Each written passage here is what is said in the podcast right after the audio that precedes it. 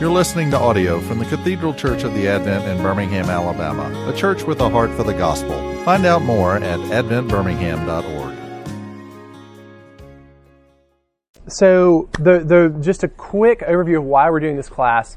Um, I, I, did last year a um, I do this kind of study every three years where I just interview students and I ask them what it's like to be a teenager. I ask them about partying and social media and school and relationship with parents and social life and all this kind of stuff. And um, I'm an old school nerd. I, I, really enjoyed doing my thesis when I did a master's in education, doing like qualitative research. And so I love just kind of listening to them, and I just gain so much. And I tell them, I was like, you know, part of the reason I do this is so that I can kind of advocate for you with your parents and help your parents, you know, love and guide you better. And so one of the, the, the biggest thing we found is that um, parents are really afraid. Parents are really afraid. And we could, I heard this from the kids kids felt very controlled and micromanaged. And um, sadly, I don't mean for anybody to feel ashamed of this, but when I ask kids what's the biggest source of your stress in your life, um, unlike five years ago when I did this, they all they collectively across the board all said their parents are their biggest source of stress and anxiety. And what it seemed to be the the driving thing is parents parents are afraid and they're trying to control everything, and so um, that is that is why we're doing the series. It's how is it, uh, you know, when we as parents are afraid, um, we do project that on our kids. Our kids can sense that, and uh, we can all know that from our own experience. So, you know, growing up in houses, we had parents who, um, you know, I, I, I can remember my mom just being just a mess, being so so anxious before my sporting events, you know, before my swim meets, you know, or before my cross country race or my basketball game or my basketball tryouts, and you can sense that, you can smell it. Like dogs, right? Kids are like dogs; they can smell fear. Um, and so, anyhow, so basically, um, but uh, we basically we can also um, what we want. What we want to do is we want to parent from a place of peace, from a place um, of wisdom, and where we're operating out of confidence in God's love and, and God's faithfulness and, uh, and so, where we approach our relationships with our kids and the decisions we make as a family from a place of peace and wisdom, trusting in the Lord's wisdom, not um, trusting the Lord's faithfulness, and not out of fear. And so, just to review kind of our, our paradigm, you've got it on your sheet here, but kind of our paradigm and, guiding concept is you have good fear and you have bad fear. Um, good fear is uh, an awe, respect, and adoration for the Lord God. Good fear is based in the truth of who God is. Um, it leads us to trust God and it leads us to draw closer to the Lord. And good fear helps us to live and to make decisions out of peace, patience, and wisdom. So that's good fear. Um, bad fear is where we are afraid of God. We are we are um, we are fearful of the Lord, not in the biblical sense, but we are afraid of God. It's based on a false view of who God is. Who God is. Um, it is not based on the truth of His character. Uh, bad fear leads us to control, to hyper control and micromanage, not trust the Lord, and it leads us to withdraw, to, to kind of operate as the lone ranger. And then finally, it leads us to make decisions out of fear, doom, and haste. So that's not what we want. So we're, we're hoping to, to live out of good fear. So today, um, what we're going to talk about is um, last week we talked about fear of judgment of the group, fear of other people's judgment, whether that's the community, whether that's your in laws, your parents, but fear of judgment and condemnation of the group, uh, of the audience. So that was the first. That was the first um, section. Uh, today we're going to talk about fear in response to threat. Fear as a response to threat. So we're going to kind of ask this question of um, or, or, what we're going to hope to come out of this is when we feel afraid, when we're fearful, when we're nervous as parents, what ask the question: Do I feel threatened? Do I feel threatened? What is the threat that is causing me to operate out of fear and anxiety? And so, um, a couple of de- definitions. This is from the Baker Encyclopedia of Psychology. To break down, is you have fear, anxiety, and anger. Um, so, fear involves you know this sense of trepidation where you can discern an object. You can, you know, I am in the woods, there is a grizzly bear, I am afraid.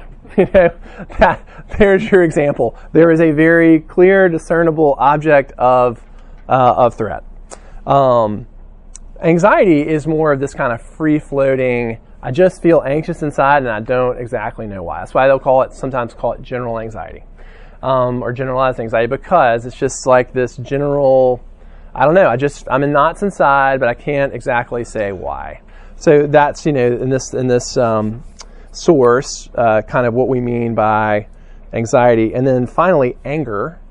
Uh, you know, we said bad fear is um, bad fear um, involves control, and so one manifestation of that control can be anger, and that is where you identify the threat, and your way of dealing with that threat is like going on the attack. Now that might just be psychologically, like in your head, you're like, I hate this person, or I hate this system, or I hate this situation. Um, or it might be like, you know, the, uh, the umpire who you feel has wronged your child. You feel the need to get up in the fence and be screaming at the umpire. Um, that would, you know, so, so that, that's, you know, anger is, is one response to a threat that involves like attacking, like actively addressing the threat. And so, so anyhow, those are just a few little definitions there.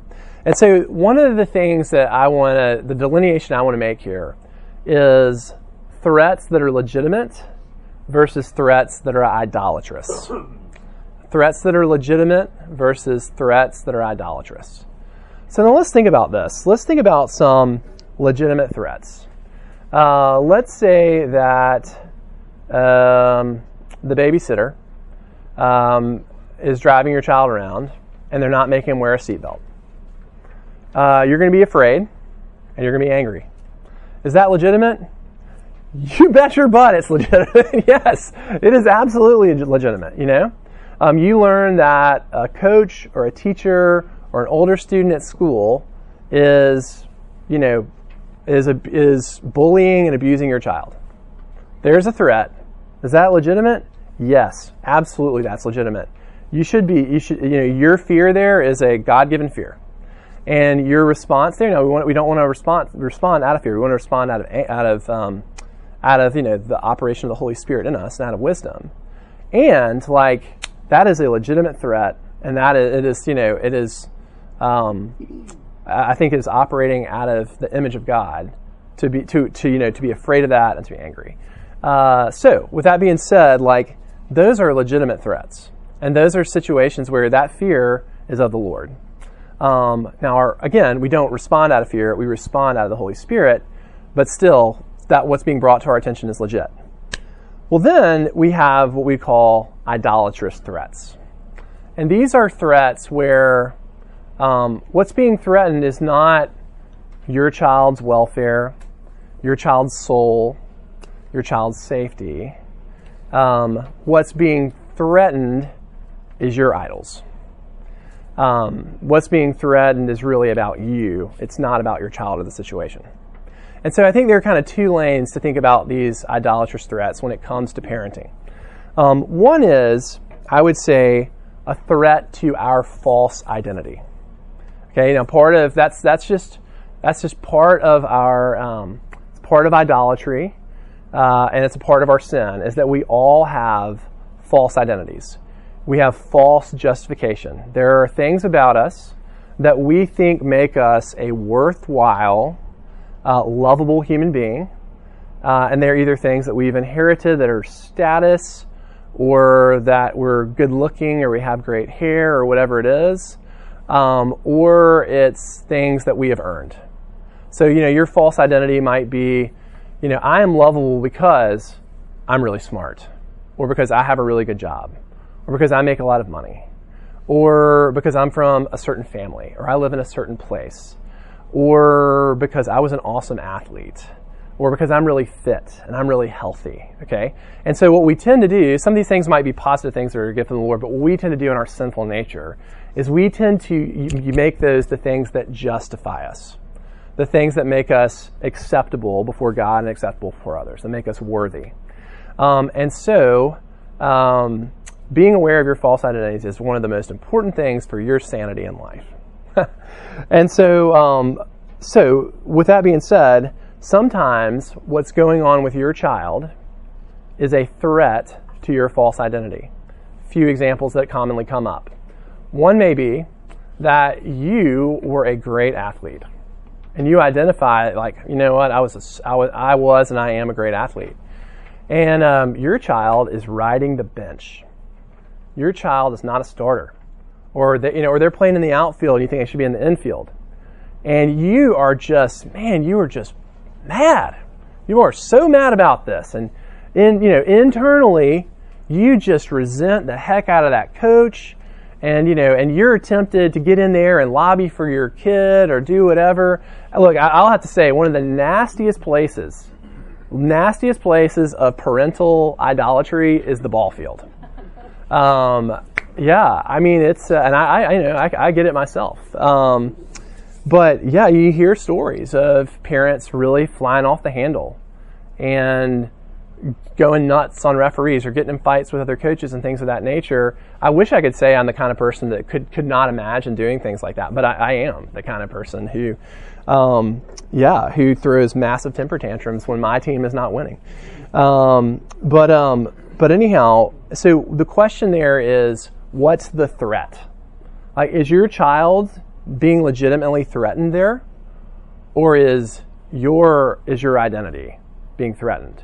You know, you you perceive yourself as like we are a really moral, high character family. We are really, um, we are really s- solid Christian people. That's our reputation in the community. And I got a kid who is wild as Friday night. I got a kid who gets in all kinds of trouble. Who's into drugs. Who's in, you know, who's partying. Who's running around with girls. He's, you know, gotten in trouble with the law. And, you know, there's certainly a part of there where there's a legitimate threat that exists, like your, your threats, your child's safety and their health and that kind of stuff. And there's another lane of it where it could be our reputation is being threatened, okay? So that's an illegitimate threat on, at the parental level. And so that, you know, if, if we are operating out of illegitimate threat, that the, there's a good chance that we're going to relate to our child with our with our best interests, the best interest of my reputation, uh, my false identity being preserved in mind. Um, then we also, so that's kind of that. Those are illegitimate threats related to false identity or false justification, and then we have um, threats related to our what uh, Julie Sparkman, who uh, who did the the curriculum um, idol addiction. Um, she calls a threat to our picture you know, we have a picture, we have an expectation of what life is going to be like. We have an expectation of what our family is going to be like, you know, and, and what Christmas and Thanksgiving is going to look like, and what vacations are going to look like, and, um, you know, our kids, what they're going to look like, and their lives are going to look like going forward. And people are not getting bored on board with our picture. You know, like there, you know, we have these expectations, uh, you know, and and we get angry and we get afraid. And really, what's going on there is we don't want to do life on God's terms. Like we want it, we want our picture. We want life on our terms. Um, and when you know God in His providence has taken it in a direction that deviates from our expectation, um, built upon our idolatry, we get afraid, we get nervous, we get frustrated, right? And so, um, you know, an example of that may be uh, you have this uh, you have this image that your child is going to be really successful and they're going to go to a really good college and they're going to be really impressive and your child is not interested in school at all they're not interested in school or they struggle in school they're not interested in going to college and there is there's a sense of threat to our picture or you know, financially, like we're going to do, I would say me, here's, here's my picture. My picture is, I love going on vacations, love going out to dinner. And so my picture is, you know, there's going to be enough that we can go on a, a you know, a couple of cool vacations every year and uh, we're going to do this and we're going to do that. And so then if something is financially threatening the picture, it's like, oh my gosh, I can't imagine that the picture, you know, that this is not going to be fulfilled. That's very first world, very first world. Um, but anyhow, that gives you an example of how our picture, when it's threatened, um, how we become afraid. We become afraid and we start to micromanage. All right, so we're going to look at um, talking about threats.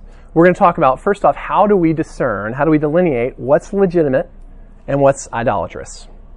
Um, so that's the first thing. And then we're going to talk about how is it, according to our definition of good fear versus bad fear, how is it that we, we regardless of whether it's an illegitimate or a legitimate threat, how is it that we navigate it under God's love, wisdom, and guidance, and not out of our sense of control and as the Lone Ranger? And so, first, there are three things. We're going to look at a couple Psalms that, that uh, uh, demonstrate this, but kind of three themes that you see in the Psalms. So, in the Psalms, you often see David uh, lamenting and praying to the Lord and lamenting, to, lamenting to the Lord about threats that he sees. These may be uh, human threats, people who are trying to hurt him. Um, they could be you know, social threats in the sense people trying to damage his reputation. They could be physical threats, like I'm, a, I'm, I might die. Um, but you see that David is often engaging with the Lord because of threats that he perceives. And so you see a couple of trends um, in those Psalms. One is, first thing, one of the first things you see David do is that he laments and he processes the situation through prayer with God.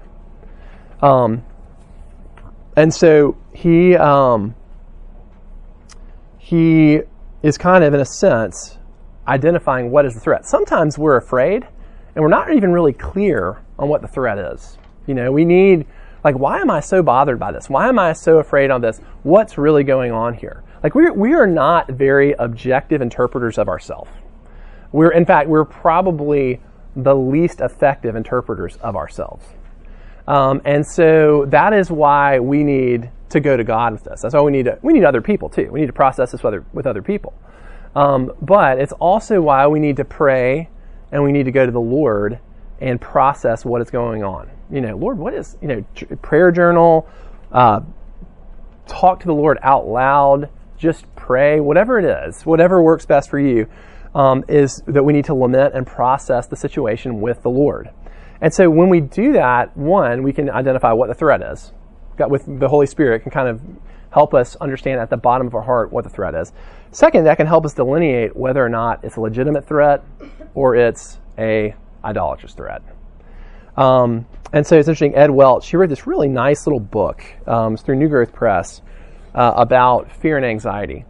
It's um, it's it's it's devotional style book. Uh, but anyhow, he says, "Talk to Jesus, he listens. Listen to Jesus, he talks." Pretty simple, but kind of good. Um, and so, just an example here in this book about fear. You know, the first thing he says is talk to Jesus. Like process this with the Lord. Um, he'll listen. And after you've done that, you can listen to him, and he'll he'll through the Holy Spirit. However, he'll communicate to you um, to help you identify what the threat is.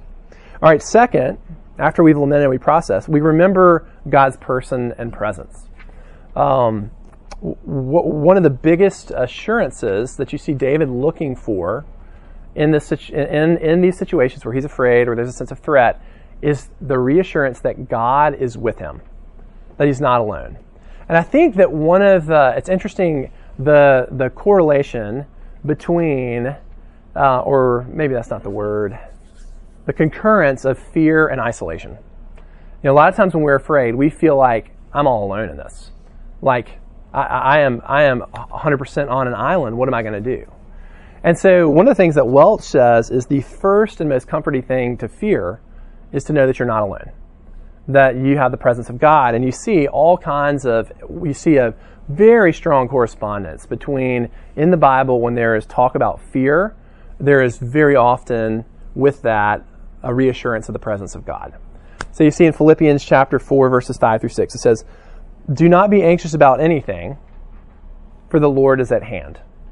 God's with you. Don't be anxious, don't be afraid. The Lord is with you. You're not alone. You're not alone.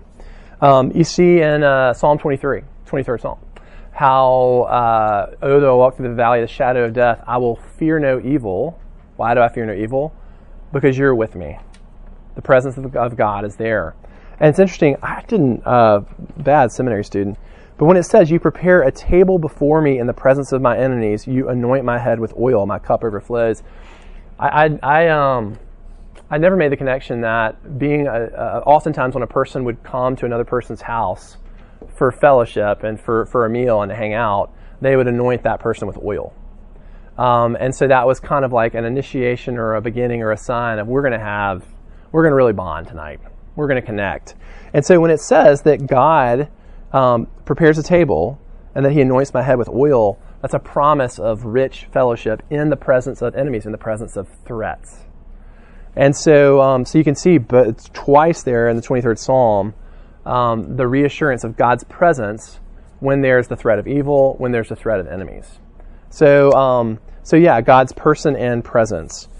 Uh, and that's a huge, I think that may be the biggest takeaway for this. This, this may be the, the, maybe the best thing we can take away is when we feel a sense of fear, particularly related to a threat, we want to process it with the Lord and we want to remember that we're not alone. We are not addressing this by ourselves. We are addressing this with the presence of the Holy Spirit, with the presence of a holy and loving God. All right, so that's one and two uh, lamenting, remembering God's presence in person. And then third is to remember God's provisional grace for your needs. So you have this threat, and there's there is something that you're going to need relative to this threat.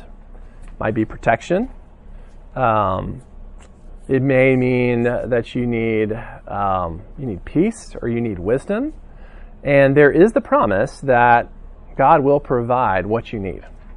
God will provide what you need to peacefully walk through the situation. That's um, when I uh, not to, well, you can take this for yourself, but when I um, am like on the scene in the immediate aftermath of some kind of tragedy, which is pretty typical if you you know work in pastoral ministry that is generally the the you don't want to say a ton. Like I always say, show up, shut up, show up again. Just just show up, shut up. Don't try to say the right things, and then like keep on showing up down the road. Um, but the one thing I do say is, uh, I say, look, um, do you think God can give you the grace to make it to bedtime tonight? Do you think God can give you the grace to make it through this day? The person usually says yes say, I was like, there you go. That's all you need. And like tomorrow when you wake up, you're going to need God's grace to make it to lunchtime. And ask God for that grace. He'll give you the he'll give you the grace to make it to lunchtime. And then at lunchtime to dinner time, and from dinner time to bedtime, and at bedtime to sleep. But just bit by bit, trusting in the provisional grace step by step.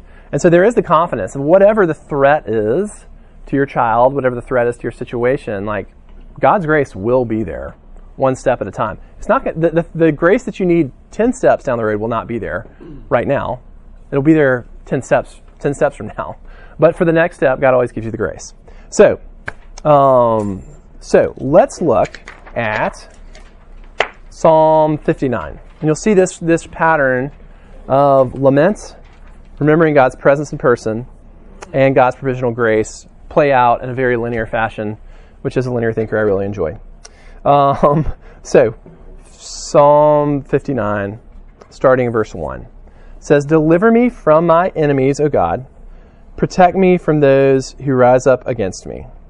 Deliver me from those who work evil, and save me from the bloodthirsty men. For behold, they lie in wait for my life. Fierce men stir up strife against me. For no transgression or sin of mine, O Lord, for no fault of mine, they run and make ready. Awake, come to meet me, and see. So we can see here that he is taking the threat to the Lord. Um, he says, There are people, they want to kill me. they are violent, they want to harm me. And he, but he is taking this to God. Uh, a great quote is that anxiety is, or sorry, worrying is praying to yourself rather than praying to God. And you can see that he is taking his fear to the Lord and he is processing it. He is naming God, this is the situation, help me. And so, you know, for us, that would be us, whatever the situation is where you feel a sense of threat, taking that to the Lord. And I'll be honest with you, I find in my own life that a lot of times when I take the things that I'm, I'm worried about and that I'm feeling fearful about, when I take it to the Lord, just in naming the things before God, it dissipates the problem because I realize how absurd my fears are. how absurd and shallow and stupid my fears are. I'm like, really? Really? Am I really worrying about this? Um, so anyhow, all right. So you can see that he he he um, he calls on God. He names the situation with the Lord. He's processing it before God in prayer. He's being honest. Um, next, he remembers God's person and presence. So as we read this, look at all of um, all of the identifications of God's character and God's presence um, that he names. You, Lord God of hosts. So, right there, he is remembering the greatness of God, um, the God above all gods in heaven, our God of Israel.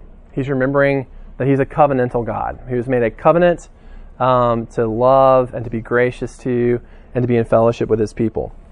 Rouse yourself to punish all the nations, spare none of those who treacherously pl- plot evil.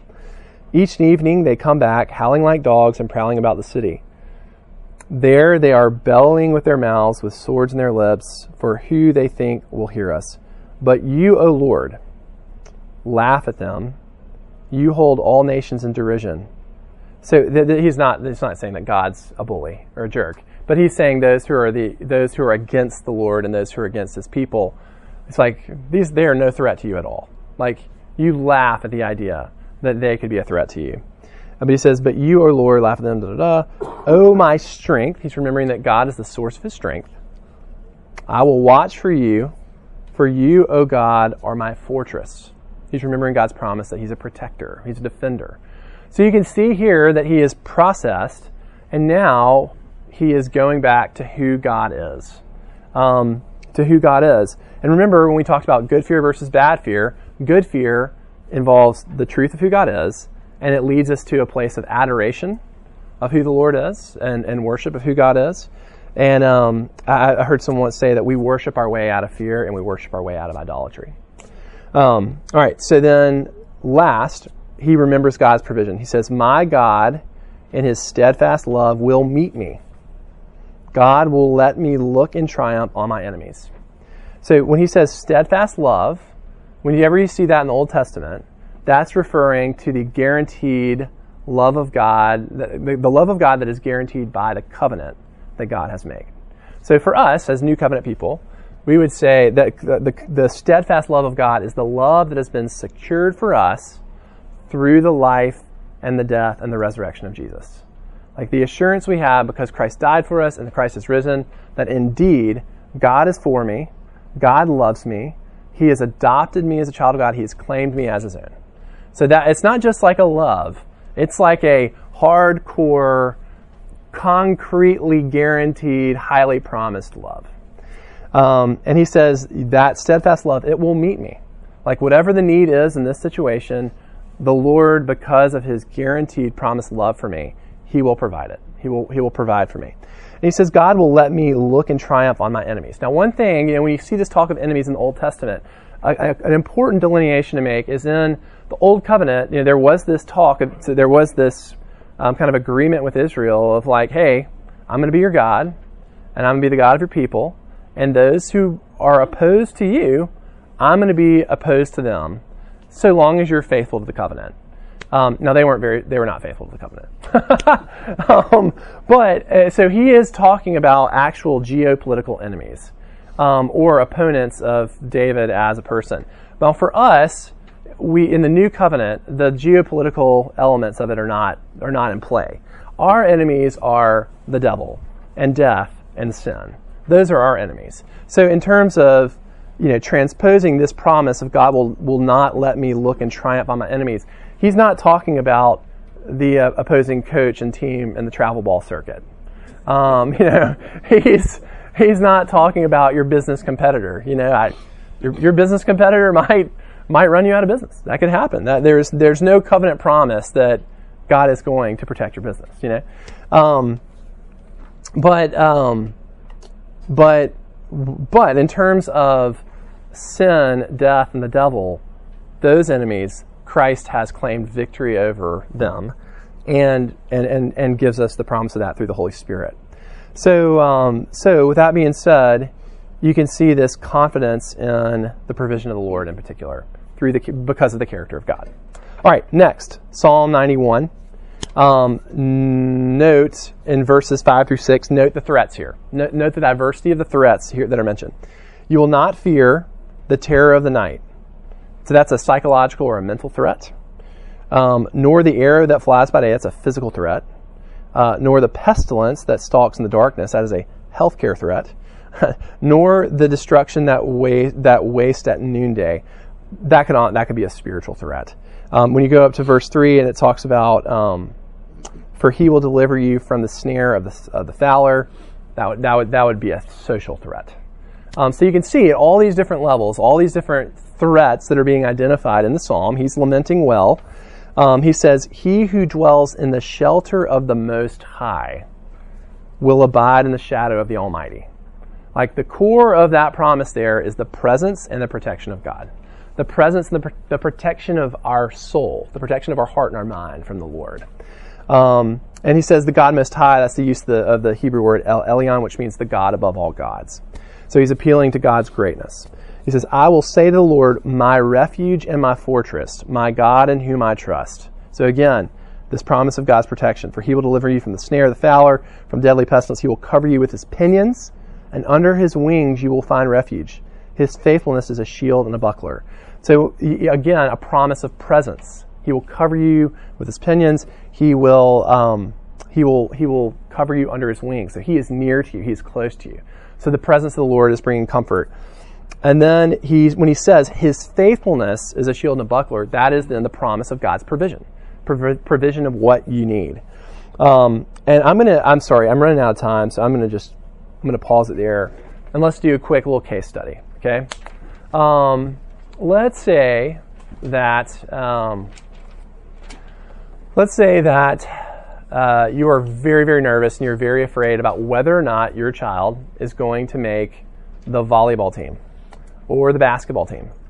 And uh, you are spending the whole week, you cannot sleep. I know this is a very real thing, very real thing. I am in no way like talking about this in a way that's, you know, small deal. Because, you know, it creates a tremendous amount of fear and anxiety for parents. All right, so how would we, according to this, how would we process this? You know, well, we'd start out by like talking to the Lord about all those different racing thoughts that are going through your mind. Lord, I am so afraid that my child is not going to make the team. I'm trying to think of I'm trying to think of my precious little baby girl who is not she's she's not a volleyball player. But uh, but uh, but I'm thinking about, you know, the, how real this would be. Lord, I am so afraid that she's going to get cut and she's going to be feel so rejected and she's already a middle schooler and has low self-esteem because that's what it means to be a middle schooler. And this is just going to crush her. And several of her friends are going to make the team, and she is going to be left out and lose those friends. And those are good friends from good families. And Lord, and so I am processing with the Lord. I am doing my catastrophizing before the presence of God. All right, being honest. He's gracious. He knows your heart already it's just good to verbalize it to him. All right, so then next, I remember, you know what, God, um, I'm going to remember who God is. I'm going to remember his presence. Like, Lord, you know, you have a plan for my child's life that is greater than, I don't know why it's helping me to close my eyes, um, but it is. Uh, you've got a plan for my child's life that is greater than their performance. Uh, and whether that's on the volleyball team or not on the volleyball team, like, Lord, you are sovereign, you are good, um, you are faithful. And Lord, if she doesn't make the team, you're going to provide. Whatever that provision looks like, you're going to provide. You're going to provide, you know, a new activity, or you're going to provide more more time to babysit, or whatever. You're going to provide the path forward for my child if they don't make the volleyball team. And um, Lord, you're going to be with my child. My child may feel a sense of failure and rejection, but you're going to be with them. My child's not going to be alone, and I'm not going to be alone. And um, and Lord, uh, sorry, let's see here. Yeah, that's it. And you're and Lord, you're with me right now. You're with me right now. You're with, with her right now, and help us to move forward. And that way, hopefully, as you do that, the way that you're relating to your child is not going to be you've ident- the threat is the threat. You know, maybe you're afraid of your child suffering, um, and and there are social threats and, and you know all kinds of threats there.